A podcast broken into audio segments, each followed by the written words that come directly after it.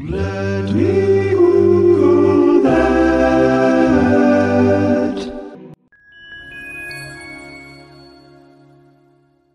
134 years ago today, the most badass, terrifying volcanic eruption ever shook not just the world, but changed it forever. On Sunday, August 26, 1883, in what is now Indonesia, a volcano known as Krakatau, which has been somewhat westernized or mispronounced as Krakatoa, began to erupt. And unlike eruptions of similar caliber, such as like Mount Tambora, Krakatau wasn't remote. It was actually just like it was just like 30 miles from the island communities of Java and Sumatra. The people living on those islands believed Krakatau to be dormant. It hadn't so much as made a peep for centuries, at least not directly. Earlier in the year, earthquakes had been reported that would later be explained as seismic activity that preceded the eruption. By May of 1883, it began to show signs of activity. Things like rumbling and smoking. Villagers within 100 miles could feel and see these signs, but they weren't particularly bothered by it. By the time the initial eruptions began in June, they were mostly just annoyed. It was really noisy and the smoky smog wasn't exactly great. But people didn't think that this meant that there was some kind of cataclysmic eruption around the corner corner, but they would be wrong.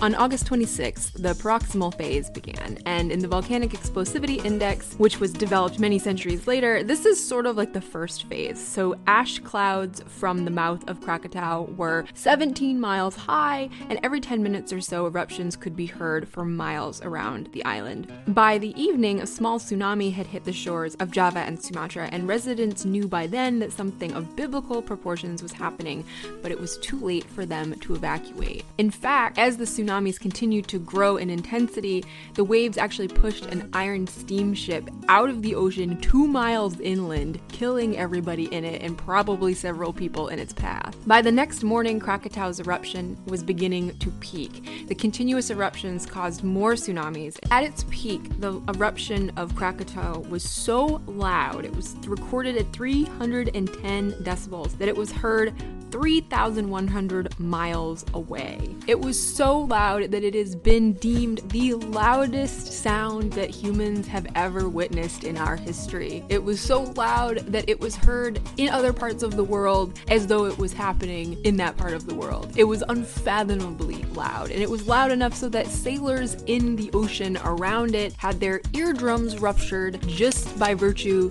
of being close enough to hear it. And by close enough, I mean like within a 40 mile radius So the super eruption resulted in spooky skies all over the world for months, and these were things like spectacular sunsets and ash clouds that darken the skies, and this actually has been said to have influenced a lot of art from the time, particularly the very famous painting of The Scream, um, which has a very vibrant sky background, which many people say was inspired by the very peculiar but kind of stunning sunsets that happened uh, in the months months, if not years, after Krakatau's eruption. It also changed the global climate in lasting ways. So, chaotic weather patterns persisted well into the 20th century and ultimately led to things like crop failures and famines and plagues that probably killed more people than the eruption itself. Basically, the island of Krakatau itself all but disappeared, and the island systems in its vicinity changed geographically as well. Not to mention that the complete destruction in and around the eruption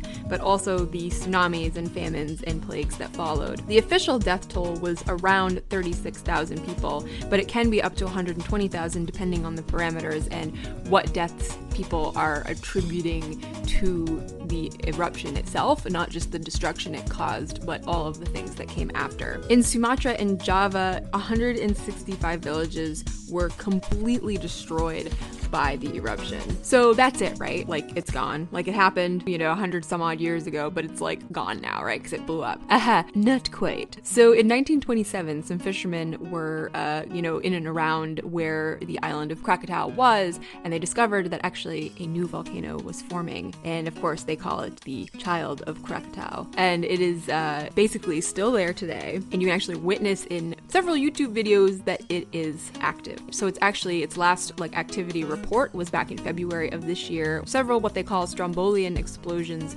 being recorded. And the question is, of course, is Krakatoa gearing up for another cataclysmic eruption? It's not statistically impossible. I'm actually totally okay with it not happening in my lifetime.